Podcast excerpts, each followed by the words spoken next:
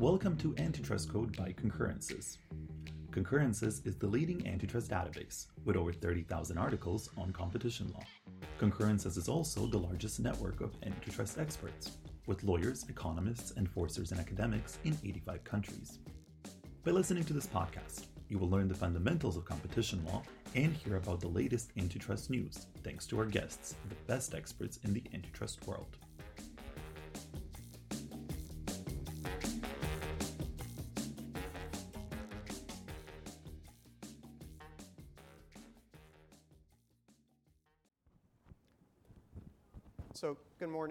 Welcome to Panel 1 Digital Regulations. I'm one of your moderators, Erin Migration. I'm an Executive Vice President with Compass Lexecon.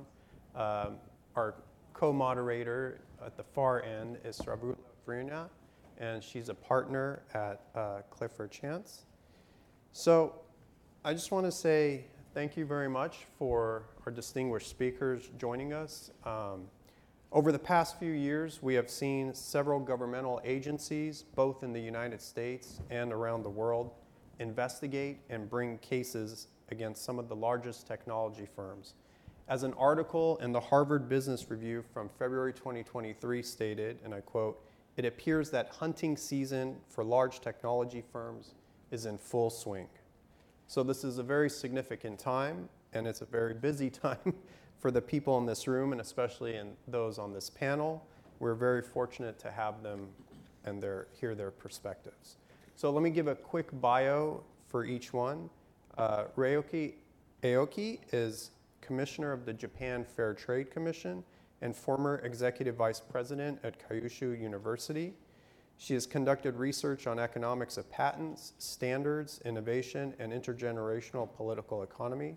She's been actively involved in science, technology, and innovation policy with roles at numerous organizations, including as executive member of a Council of Science and Technology Policy, the Japanese Cabinet Office from 2009 to 2014.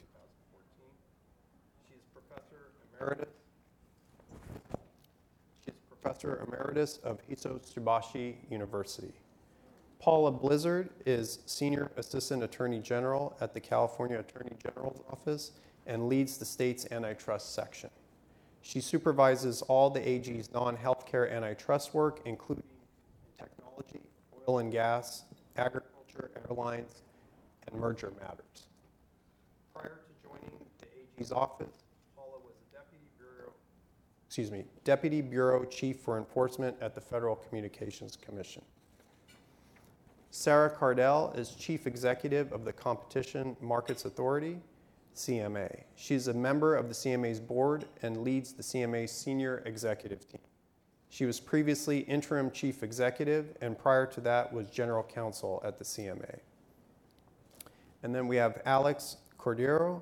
He is president of the Administrative Council for Economic Defense in Brazil since July 2021. He previously served at the same institution as Superintendent General and also served as Commissioner. He is a visiting scholar at the International and International Fellow at the Global Antitrust Institute of the Antonin Scalia Law School, and he is a professor at several universities in Brazil and abroad. So thank you all for coming, and I'll turn it over for our first question. Thanks, Erin. Um, so a warm welcome from me as well to all of you and also to our, our panelists. Um, let me start this off with a, a quite an open-ended question uh, to allow us to draw some themes for, for the discussion. And we'd like to hear from, from all of you, uh, obviously, on this question. Uh, what goals should antitrust be trying to achieve with respect to uh, technology markets? And perhaps I'll start with uh, you, Sarah, since you um, kind of made a lot of references to outcomes and market outcomes uh, earlier in your fireside chat. Yeah, thank you. So, I mean, I think, um, as I said earlier, and, and, as we've sort of set out in the overview document I mentioned um, that we've published today, for us, it's very much focusing on outcomes because I think you know that's that's critical. For the CMA as a whole, we set our uh, sort of objectives, our outcomes in, in three areas. So we think about um, you know, promoting competition and tackling unfair practices to drive better outcomes for people. And we're thinking there about making sure that people can get you know, great choices, fair deals. So when you're thinking about choices for, uh, for people, for consumers, as I mentioned earlier, we want to make sure that, that people can switch. We want to make sure that people are not locked in. Uh, they get the opportunity to benefit from great innovations that are coming through into the marketplace. Um, we set our outcomes in terms of uh, businesses and ensuring that businesses really can innovate and thrive. So then we're looking at what are those business opportunities, the extent to which they are locked into particular ecosystems, the extent of dependencies, making sure that we can try to sort of unlock those dependencies and really create those opportunities for both small and large businesses to innovate, thrive, enter new markets. And then I think, you know, ultimately it's also about looking at that sort of cross economy impact and thinking about, going back to the earlier discussion, how do we see innovation playing through? How do we see that drawing through investment and ultimately contributing to, to productivity and growth? And, and that is where I think it's so important for us as agencies to really sort of tie through to that, that bigger picture. So that is kind of the broad framing that, that we put through, both for our work generally, but then playing that through to our work in digital markets as well. Um, maybe we can switch to um, you, Paula. Um, outcomes sure. for technology markets. Sure. Uh, so first of all, thank you for inviting me. I'm happy to be here. Uh, I always need to give a disclaimer that these views are my own, uh, not those of Attorney General Bonta. Um, I will say he's very supportive of the antitrust program, however. Um, and um, just picking up a little bit on what Sarah said, um, I think this is difficult to think about outcomes in the sense that we, uh, I think regulators get in trouble when they pick a very particular outcome. Like, I want this company to win, or I want my homegrown company to be successful. Um, and so you're trying to get measurable outcomes, you're trying to get more competition, but at the same time, you want to foster innovation. And I really want to talk a little bit about innovation because I think, particularly here in Silicon Valley and working for the California Attorney General, right, protecting innovation and protecting Silicon Valley's innovative spirit um, is, is a big part of what the antitrust laws are supposed to do, right? And innovation is uh, really happens when you don't know what that next thing is, right? Everybody remember the old plain old telephone system and the landlines? were great. You had these little copper wires, you had these little things with dials on them, nobody knows what those are. And you could make calls. Who knew we needed smartphones, cell phones? Uh, well, turns out we did, right? But at the time, I'm certain AT&T told those regulators, oh, we're good, everything's good. So there, there doesn't need to be any innovation here. This technology's been around forever. This is old tech, no innovation. A defendant recently said in one of my cases um, in, about a particular market, the good things uh, have really been done. The new products, they could not possibly be as good as the ones we already have. Okay, that's terrifying to me, okay?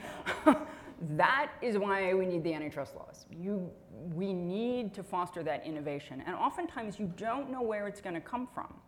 You didn't know you needed FedEx. The Postal Service works great. You didn't know you needed FedEx till they decided to route everything through Atlanta overnight and you could get someone get something, you know, across the country for 10 bucks uh, overnight, right? You didn't know you needed smartphones. You didn't know you could not possibly navigate to drive here without um, GPS and the navigation in your car or your phone, right? 10 years ago, you didn't know that.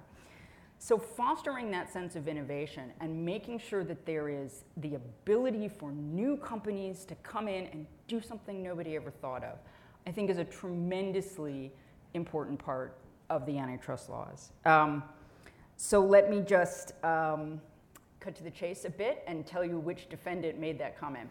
So that was Google. Google said that in open court, and the actual quote is about the smartphone app market. The new apps for your phone could not possibly be as good as the ones we already have. Okay, credit to Google, we settled that case. Uh, we got a $700 million settlement. We got some great injunctive terms that I think will open up the market but when their expert said that in open court, right, that, that was a watershed moment for me, perhaps, to say this is why the antitrust laws are here.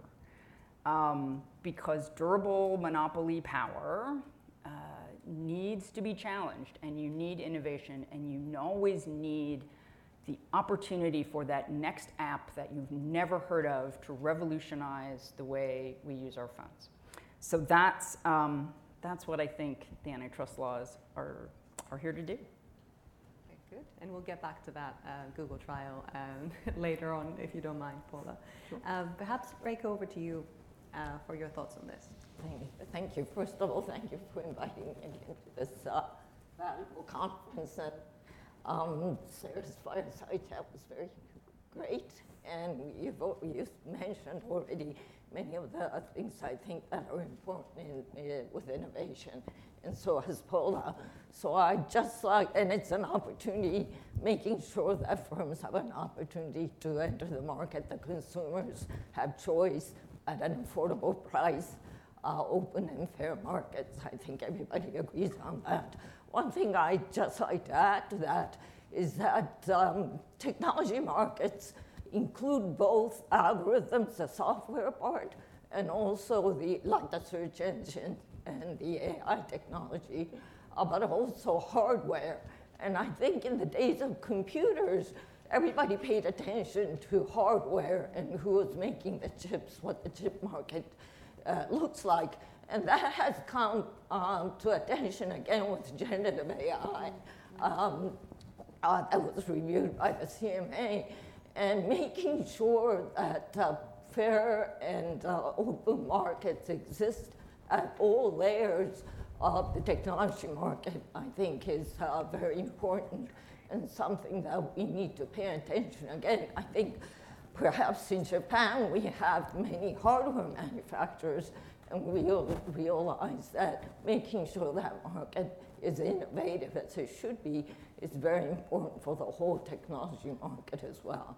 Is something that I'd like to add to the comments that have already been made. Thank you very Thanks.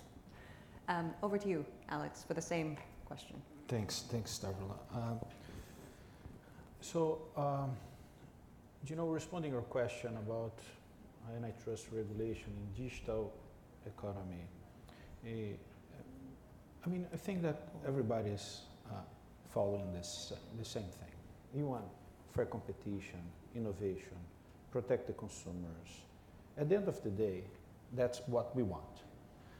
But the question is, uh, there is, uh, to respond this question, there is level of answers. You can be very, very general, as we're doing right now. And we can ca- question, actually, how to do it. And do you know what we want in terms of antitrust regulation? And the first question is, we really want to regulate. And there is a paradox, and regulate and innovation, maybe.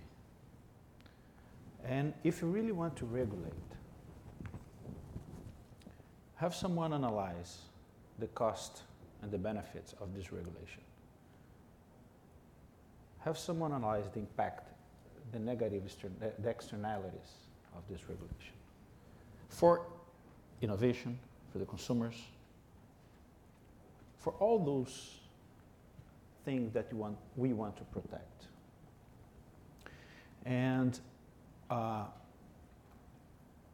at the end of the day, what we want to thank for, like you know, authorities, is guarantee, uh, as Paula said, uh, innovation, and that people can come, after all, with new disruptive products and benefit the consumers.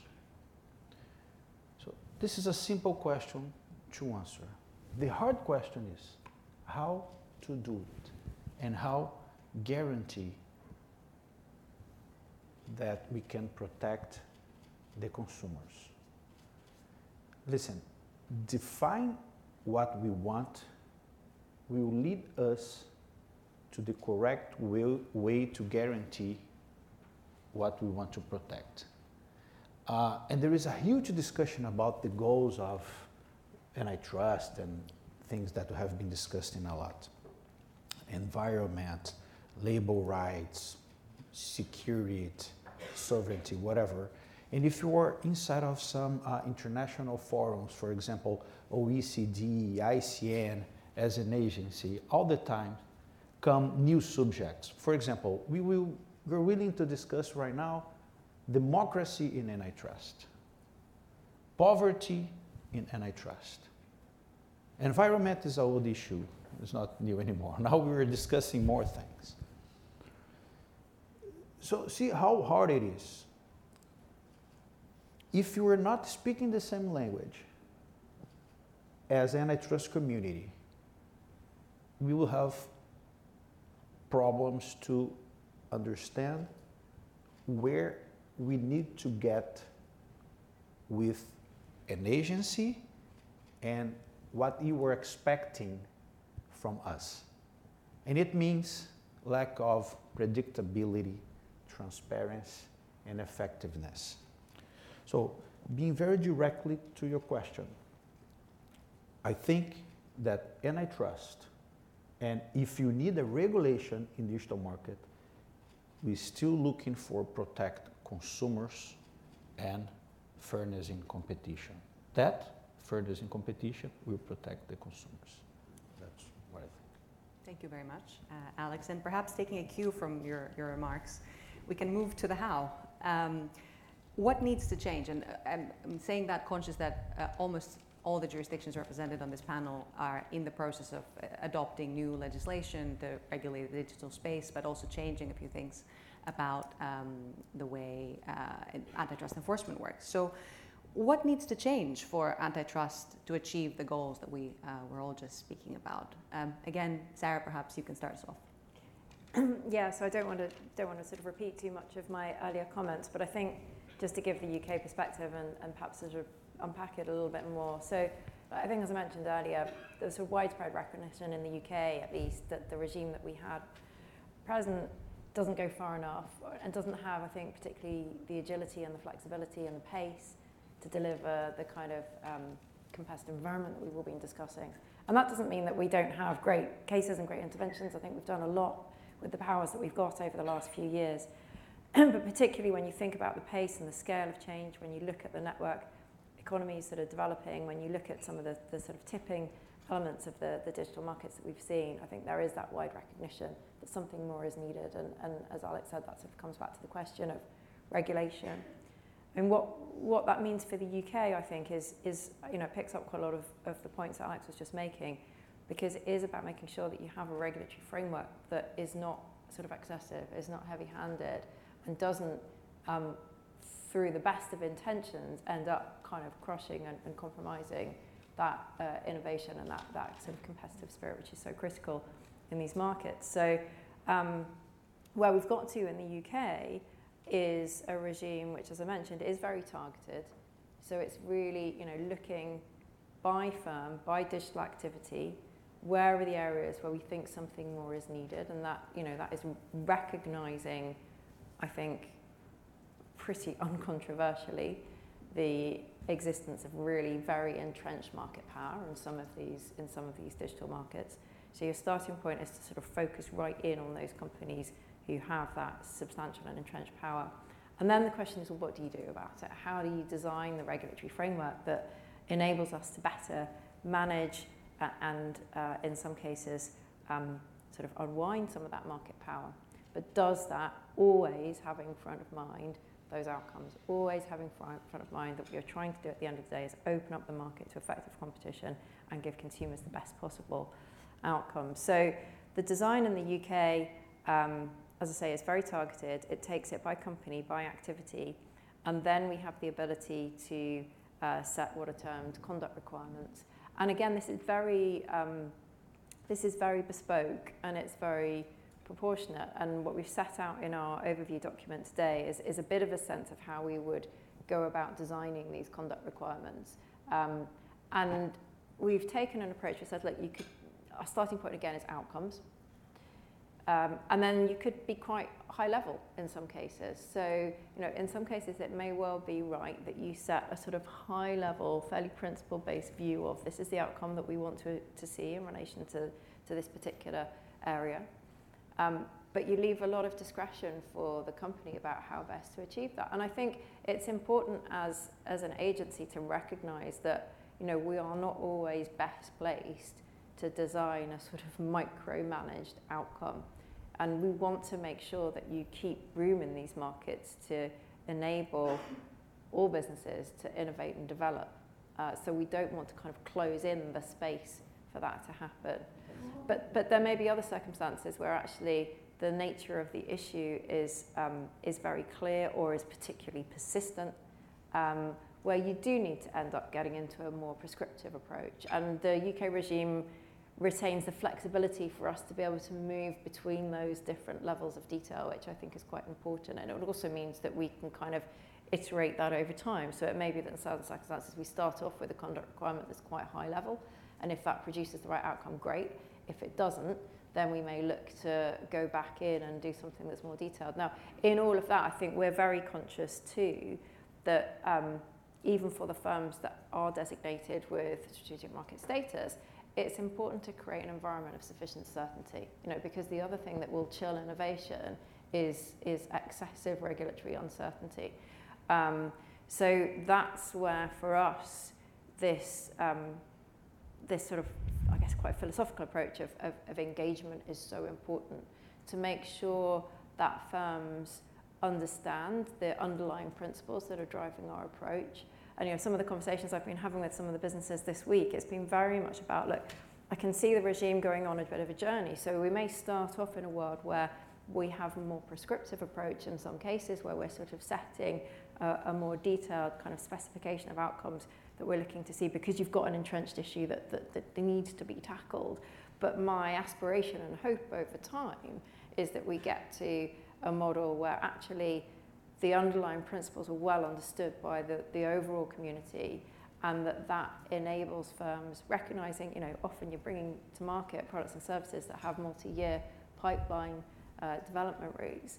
You're bringing, you're bringing to market products and services that are um, done in a way that is more in line with those principles. So, you know, I think it will be a journey. I think it will be a journey both for us as an agency and for um, the companies that are designated and for the broader set of stakeholders who have a clear interest in those outcomes, but I think it should have the ability to be more targeted and more bespoke than having the sort of quite binary um, nature of competition enforcement that we have at the moment. That, that's really interesting and slightly going slightly off script. Um, based on one of the comments you made this morning, I was very interested in the comment you made around future-proofing mm. the regulation because to, to an extent this is engineering market change how can you be sure that that market change is going in the right direction? You're not closing off or boxing in um, uh, the industry in certain directions.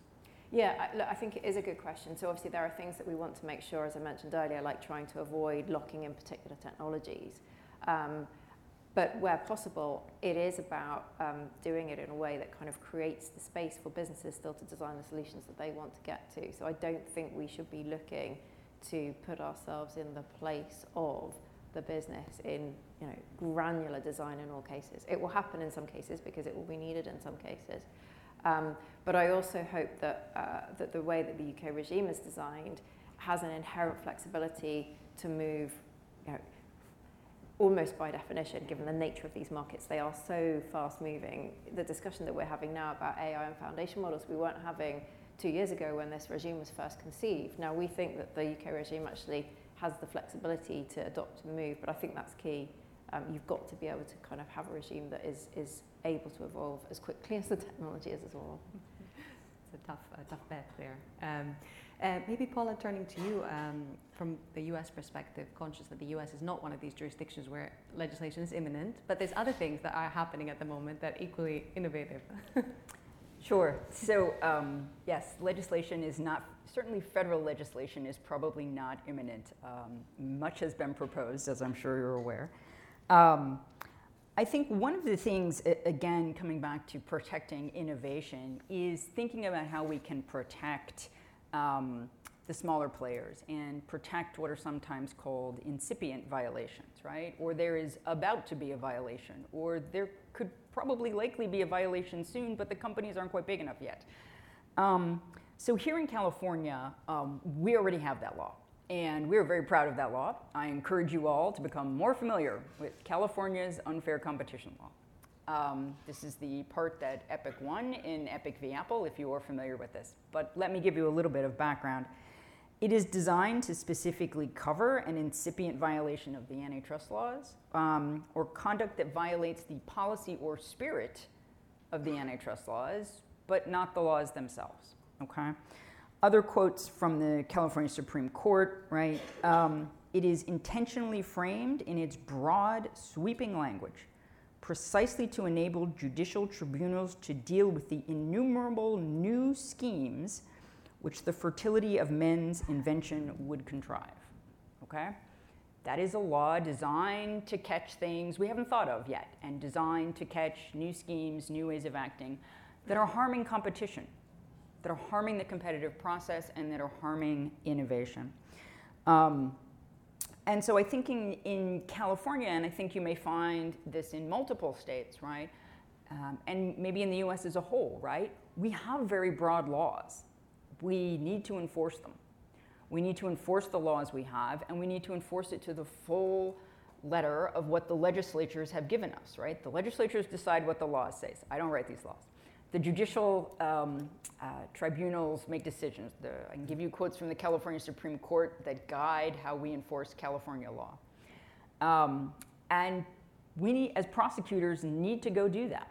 And I think you're seeing that now. You will certainly see it more in California. And I think just generally, the states are more nimble than the federal government. And I think you will see more and more states in their own laws, enforcing the federal laws, um, going into their state courts, doing more um, by themselves and with the full toolbox in front of them to, to tackle some of these hard problems and protect innovation. Because um, unlike many of my uh, uh, sisters on these panels, um, I'm not getting a full slate of, of new laws. Um, but I think we have very broad laws already um, that we're just going to go ahead and enforce. Good. Thank you very much, Paula. Um, Reiko, over to you. Uh, conscious that you know um, we we're also talking about antitrust investigations as well as, as regulation, and I know that in Japan there is uh, recently, I think October, um, a new investigation into Google's practices, but also new legislation. Would you like to tell us a bit more about that? Yeah, thank you. Um, it's great to come after Sarah, who's given the principles, and Paula, uh, who, who's uh, in the most innovative area in the world, and then in Japan, that's trying to be just as innovative. And I think we're kind of taking the middle approach, as you mentioned. Uh, the two examples show that in Japan, to accommodate the new environment, we'll be giving a new twist to the traditional uh, antitrust enforcement, as well as to, uh, introducing new ex ante regulations, as uh, you mentioned. So I'll give the two examples. One is the uh, um, details of the two examples. One is our Google uh, case that we started in October uh, related to application on Android, Google's uh, suspected antitrust violation to search applications on Android devices. This investigation targets not only pre-installation of Google application on Android devices, but also the revenue sharing uh, contact contracts between Google and device manufacturers. Google allegedly distributes the earnings to the device manufacturers on the condition that they do not include competitor search apps on their devices. Uh, we understand that this is a very fast moving area and we need to gather information from various market participants, big and small. And because of this, for the first time at the beginning of our uh, investigation, we made it public and we also solicited uh, information from the public, uh, both from users and also uh, vendors associated with Google's uh, violation. And we have, um, will be making use of this, um, whatever is, has been submitted from the public to, uh, during our investigation. Uh, so that's the antitrust enforcement with a new twist. Uh, the example of the new regulation is the new regulatory framework for the mobile OS sector. Uh, we, um, we feel that we do need to introduce this for expediency, as has been man- uh, mentioned before. Uh, it, a market study was launched by the cabinet secretary of the Japanese government on a mobile OS last February. And the final report uh, of competition assessment of mobile ecosystem was published in June. And the final report aims to achieve, act, uh, sorry, final report aims to activate innovation by various entities, enable consumers to select and benefit from the diverse service through competition while ensuring security and privacy. The report identifies certain issues such as mobile um, uh, vendors unilaterally setting and charging rules within the ecosystem, pre-installation or default settings, and also acquisition of util uh, utilization of data. These are pointed out as concerns. And to to address these issues, we're working on new ex ante regulation on the mobile ecosystem while assessing the situation in Europe and other countries. And, and Reiko, will the JFTC be the, the enforcing authority of that new law? Yes, we will be. And our legal uh, uh, division has been working very hard in drafting the uh, legislation. Uh, the draft is almost complete. Uh, we hope that, but we are looking at what is happening in Europe and the United States but we'll definitely uh, be taking action on the legislation this calendar year. Okay, that's something to anticipate. Um, Alex, over to you. Uh, I know Brazil is also looking at this, but uh, perhaps earlier in, in your thinking? Yeah, no, I don't think that uh, uh, this Brazilian, whatever we're going to call Brazilian DMA, whatever it is, is, is, is going out soon. I don't think so. Uh, there is a, a, bill in Congress, they're discussing a lot of things. They're discussing uh, actually how to do it, really the necessity to regulate actually. Uh, and the beginning of the discussion is, for example, uh, here is zero regulation and here is full regulation. So here we have uh, company discretion, but we have also more uh, power for the authority. And this side here is less discretion. And you change the power of the authority to the law. Here is case by case, economic analysis, evidences.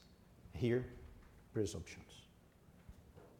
This side, we're talking about um, slow analysis.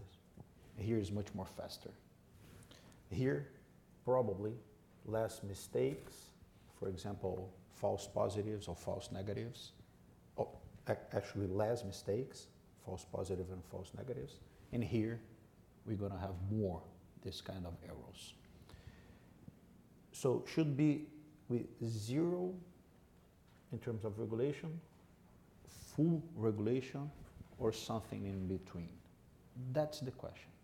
What is the level of this regulation? Just principles? Or we have to really create presumptions?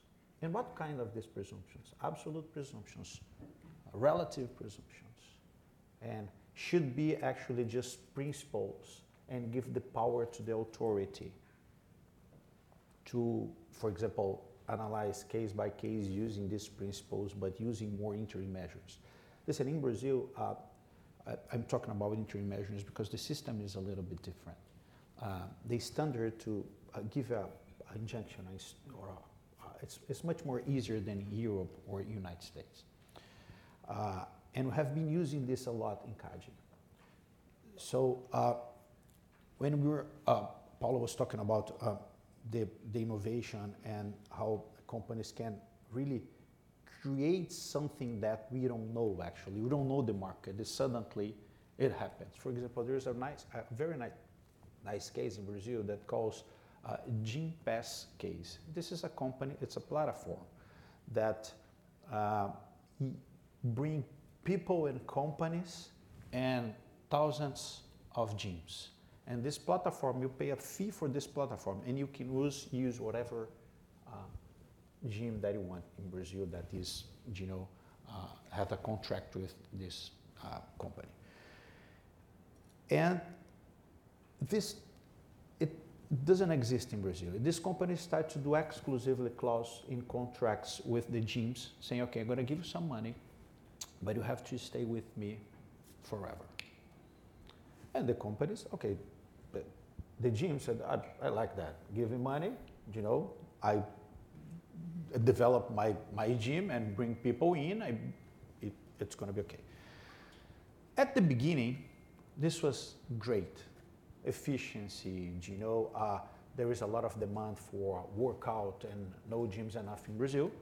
And start to appear a lot of gyms because this company was like putting money in investing. But as Paula said, it was too little. It wasn't a problem when he was 10% of the market, 20% of market. Suddenly, was 80% of the market. So what do we have, what we, what we did? We stop it. We give injunction, um, interim measure, saying that okay, we cannot do exclusive clause anymore. Stop here. Don't do anymore. Uh, we changed the market completely with that. We didn't need a regulation that you cannot do exclusive clause. What we did was, with it, this interim measure, the company came and say, okay, let's open the market again. You will, you have the opportunity to make exclusive clause with just 20% of the market. The rest you have to open. They came to CADE and we did a settlement and we solved the problem. And like this case, we had like probably for the last two years, uh, six or six or seven, and exactly like this. So right now, new companies that want to do exclusive clause, they look at the jurisprudence and say, okay, it is already regulated. So if I do something more than 20% or 30%, probably I will have a problem with the authority. So let's ask them before. And we're still analyzing case, uh, case by case. So uh, uh, that's why this kind of discussion is still, uh, it, it is very hot right now in Brazil, but I don't think that the law of antitrust regulation come soon. There is many things to understand, many things to study, to search, and, and, and, and decide inside of the Congress and also with the executive power. Thank you very much, Alex. Um, Conscious of time, I'll move over to Erin for more questions. Yeah, so let me ask, how important is coordination with your counterparts in other jurisdictions for effective enforcement? And do you think there's m- room for more coordination? And maybe we can start with you, Paula. Um, sure. So, uh, like any uh, good answer, the answer is yes and no. Um, uh, coordination is terribly important. I love talking to Sarah. I love talking to the JFTC, the Brazil, the other agencies. We absolutely talk, coordinate, think about things. But at the same time, um, we are completely independent uh, jurisdictions. And something that works for the UK may not work at all in California. Um, and so, you know, companies find this to be difficult.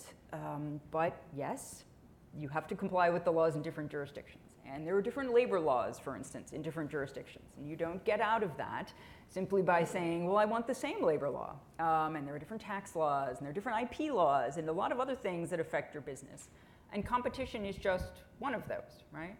Um, and so there will be different results, there will be different laws, there will be different interactions. Um, you know, that being said, again, we do coordinate and we do pay a lot of attention. I think everywhere we're paying attention. You're hearing all of us saying we're watching what everybody else up here is doing um, because it does take away uh, or uh, focus some of the arguments. When a company comes in and said, I could not possibly do this, like this, this cannot happen. Like I can't do this, the economy would die, it's not technically feasible, blah, blah, blah.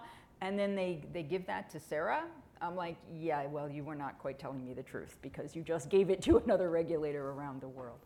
Um, so we do pay attention to these things, but I don't, um, I, I, uh, to coordination and to what's going on, but at the same time, I honestly don't think we're going to have one answer at all. And if you're a software developer, if you're a company in Silicon Valley and you're innovating or you've got clients, you're going to have to give them advice about every single jurisdiction um, because I do think they may have things in common and they're going to have things that are different, just like the labor laws and the tax laws.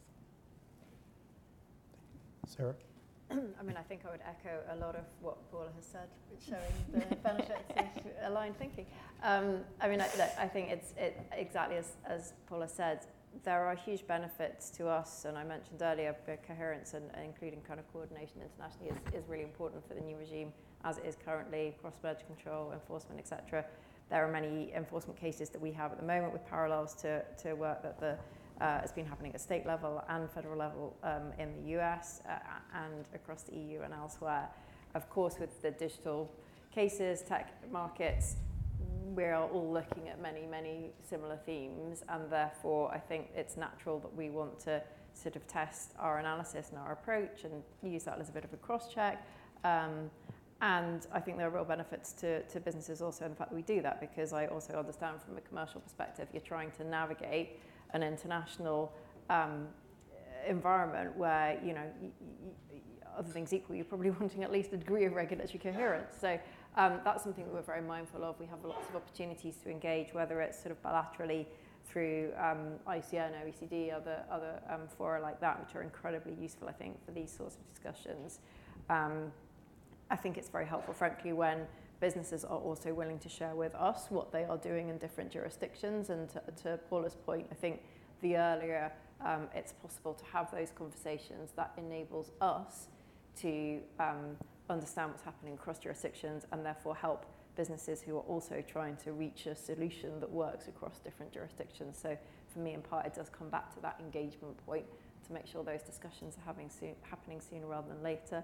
Sometimes there will be cases where an outcome works for an individual jurisdiction, as Paula says, and it doesn't work elsewhere. Sometimes it's obvious that uh, something is going to work best if it's happening at a global level, and I think we will just all need to kind of continue to navigate that landscape. I don't know if Alex or Reiko, you have any perspective on the question? Uh, um, this time Alex has already mentioned ICN and OECD. So, uh, and I think uh, those uh, organizations take into account what Paul has mentioned about differences in uh, policies uh, um, among nations. but there is a lot of knowledge to be shared among enforcers and I think this has become uh, more of a focus with international cooperation. Um, last November, Japan hosted the uh, G7 Competition Summit in Tokyo, and the summit adopted the digital competition communique for the first time, recognized a need for international cooperation in digital competition. And the communique declares that the G7 competition enforcers and policymakers will further strengthen cooperation by sharing knowledge and experiences concerning emerging technologies, including generative AI, ex ante regulation, and law enforcement developments. And I think the importance is that we're not sharing information case by case, but sharing general knowledge and the framework for understanding new technologies, which I think is very, very valuable for all of us. Thank you. So uh, I think that, uh, I mean, I'm kind of confirming what everybody just said. Uh, international cooperation, uh, antitrust is very international. So it's very, you know, unique. It's one of the kind of uh, law area that is uh, the principles, the tools are very similar abroad. So everything that uh, we we study, you learn in CADE come from Europe, come, come from United States for those more mature agencies, and and and and there is two level of cooperation. One is exchanging these tools and informations and best practices and the other level is let's talk about a specific case and how to cooperate. Uh, and this is more uh, difficult because what works in California in UK, in Japan, may not work in Brazil. But it's, it's very important we are aligned in terms of time, in terms of remedy. I, we are for sure uh, independent agencies, but we have a very uh, huge and strong responsibility in terms of uh, what is going on abroad. Listen, for sure, I will look for my market and look what's going on in my country. But you know, if I can combine the remedies with other jurisdictions to knock white blocking the deal, applying a remedy that's not necessary in my country, but just because uh, uh, I think that it is, but can do other options. This is what I think that the uh, authorities should do. Combining strategies, aligning the time, you know, uh, understanding what they are doing in other jurisdictions in terms of remedies and trying to do together, uh, it's a benefit for everybody. For the companies, that will be more transparent, more predictability. For the authorities, that going to be together and have more power together than alone, than to in order to uh, to deal with the cases. And there is very uh, good forums to do that. So I, I meet Sarah and Reiko every time, at least six, seven times per year in, in those events. ICN, actually, ne- next ICN will be in Brazil. Uh, has, I'm doing a immersion here. If, you, if everybody has the opportunity to go, do it. Gonna be in a nice place in Salvador, close to Salvador is a state of northeast of the country. Don't miss it. Gonna be the best ICN. and and we can, you know. Uh, uh, I know them, and, and I still saying that the best way to do international cooperation is pick up the phone. If I need anything that I, you know, I, in UK, I will call Sarah. Sarah, help me here. Can I put my people in contact of yours that I have this case here? Please, let's do something together. Sorry, okay, I'll talk to this guy, and you know, they will run the show. The same thing with Reiko, Paula. I'm sure of that. And I still believe in that uh, pick up the phone, knowing people the other side, going to these events, discussing the best practice, discussing the goals of antitrust, even though we have some, uh, you know, divergence, but at the end of the day, everybody wants to converge. So uh, it, it is very important, and I think we have space to improve every day. Okay, thank you. Um, I guess if we each of you can take a minute um, the final question for this panel, which is, in your view, how has economic analysis promoted or potentially obstructed sound antitrust enforcement of technology firms?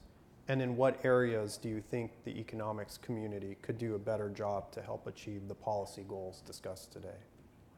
And if you want to start, Can I go? Paula, Great. sure. Okay, and I know I know we're out of time. I'm keeping you from your coffee and your snack. Um, uh, so let me stick with my innovation theme. Um, so, so name the top five cases and the top five economic analyses that measure and quantify loss of innovation as a resulting harm from an antitrust violation. Right? Okay. We have not done a great job with economics and measuring it and making it a quantifiable harm under the antitrust laws. The US antitrust laws are really good at saying if the if the consumer paid $10 and they should have paid 8, we can compensate them for that $2. If the consumer still has a dial-up telephone and has never even thought about a cell phone or a smartphone, we have no idea how to think about that market and about an innovation market or just the loss of innovation in a given market. So we put forward in our Google Play case against um, Google over the Play Store, um, which we just settled, um, an expert report that was looking at and quantifying this loss of innovation. It's Dr. Marc Rysman from Boston University. But as a challenge to the economists, I am always saying, give me better models that measure loss of innovation because it is so important to the goals of antitrust laws. And I feel it's an area where the economics has let us down. Thank you. Anybody else wants to take on the question? I mean, just very briefly, I think, look, uh, I mentioned before, our, our, approach is very much about being objective, evidence-based, um, and, and, obviously the economic analysis plays a really important part in that. I think, to Paula's point, it's really important that the economic frameworks that we use keep pace with the concerns that we're looking at and the dynamics in the market. So we've done a lot of work in the UK, for example, on merger control, looking at sort of loss of innovation and how that plays through. I would say that I think um, the economics is a part of it. It's got to be grounded in market reality. For us, it's been as important to be hiring technologists, data scientists, data engineers, people who really understand these markets, and that needs to sit alongside the economic analysis. I'll follow up on the remarks that have already been made about innovation. I think I, am an economist, so of course economics has contributed a lot to antitrust in a positive way, but we need to do more. And one is to incorporate other disciplines like uh, behavioral economics. But the other thing that we probably should be, uh, we need to work harder is to understand innovation better. There's innovation economics, but I don't think we've been, do, it hasn't, the observation has not been dynamic uh, enough in the sense that you have innovation a new market environment, firms behave in a particular way given the innovation, and then that's going to influence the next round of innovation. That's going to change the market more. And I think economists have not been able to keep track of this evolution, the heterogeneity of an evolution, because technically we often use the Markov um, assumption, which means that you do the same thing over and over again with a few parameters changing. But that the market seems to be a lot more dynamic in the sense that the whole structure is going to be changing. And you to incorporate that. I'm sure Marc Rysman will be doing a great job tackling that question as other economists. And I just like to, um, uh, uh, the JFTC has uh, conducted a, started a study group on innovation, trying to identify this dynamic um, interpretation based on all the work that has already been done in economics, looking at the impact of firm conduct on innovation in a dynamic way. The report has been released once last year. The, uh, the group has uh, convened again in October to try to find ways to, to um, apply the uh, previous report, which was very theoretical, into actual cases. And they'll be uh, releasing their final report in the near future. So, and there will be available in English. Pay attention, please. Thank you. Thank you. And Alex? Uh, so there is no antitrust without economics that's for sure. And I think that most uh, uh, most important is not changing the law, but changing the tools. You know, developing new tools and creating uh, new approaches for the old tools in terms of this new world. So I think this is the contribution that the economists uh, should have. Uh, and and I mean, yes, uh, again, quoting Paula here, it's sometimes we we lack of uh, good studies about impact of legislations, about good cases, about the impact of rule of reason in terms of uh, conduct or and also in, in big case of innovation. So I think that the contribution is let's think about uh, with you know more effort and to developing and creating more tools, economic tools to analyze these dynamic markets. Very good, thank you. Um, I think that, do we have questions from the audience? We may need to limit ourselves a little bit because, uh, as Paula said, we are keeping people away from coffee, uh, including myself in that group. Go ahead. Go ahead, one, one question. Okay, uh, I know this is a conference on antitrust, but this is a session on digital regulations. I've just spent three, five days at the AEA annual meetings where the topic of uh, AI, digital economy, and antitrust was a dominant theme. The question that is, your last question poses is, that the political economy of regulation as well as political economy of innovation is such that is not driven by quote unquote the economic analysis of competition. In UK, US, even Europe, China, India, these are five countries I've studied, it's driven by other concerns, privacy, misinformation, political and other dimensions, the dominance, even dominance is interpreted in those terms. But what about those regulations in all of these jurisdictions, which will shape the contours of antitrust and regulation as well as enforcement. Have you, I think that is sort of accepted by the broader polity, but I don't see much of a discussion of that in conferences like this or other economic conferences that I've been attending. I mean, I just briefly, certainly from the UK perspective, I mentioned earlier we have something called the Digital Regulators Cooperation Forum. So that is, is very much sort of picking up these intersections. So we work really closely with um, our privacy regulator. We have our communications regulator that's just taken on our sort of online safety legislation that's just gone through in the UK and, and the work that we're doing in relation to generative AI. As I said, when you're thinking about the competition concerns and the consumer protection concerns, we're also thinking about the interplay with security and safety concerns. So I think there is an increasing recognition in the antitrust community that you know we can't be looking at those issues in a bubble and we need to be thinking about whilst our, our primary responsibility is to think about antitrust we absolutely need to be creating those connections and, and we see that in our casework and the broader policy thinking. Yeah. Okay. Thank you. Um, thank you to our guest speakers and uh, i think we can conclude this session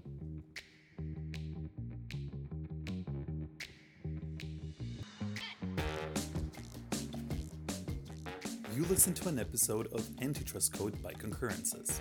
If you want to read more about this topic, check the Concurrences website, where you can find all relevant articles. Follow us on Twitter at Competition Laws and join the Concurrences group on LinkedIn to receive updates on our next podcast.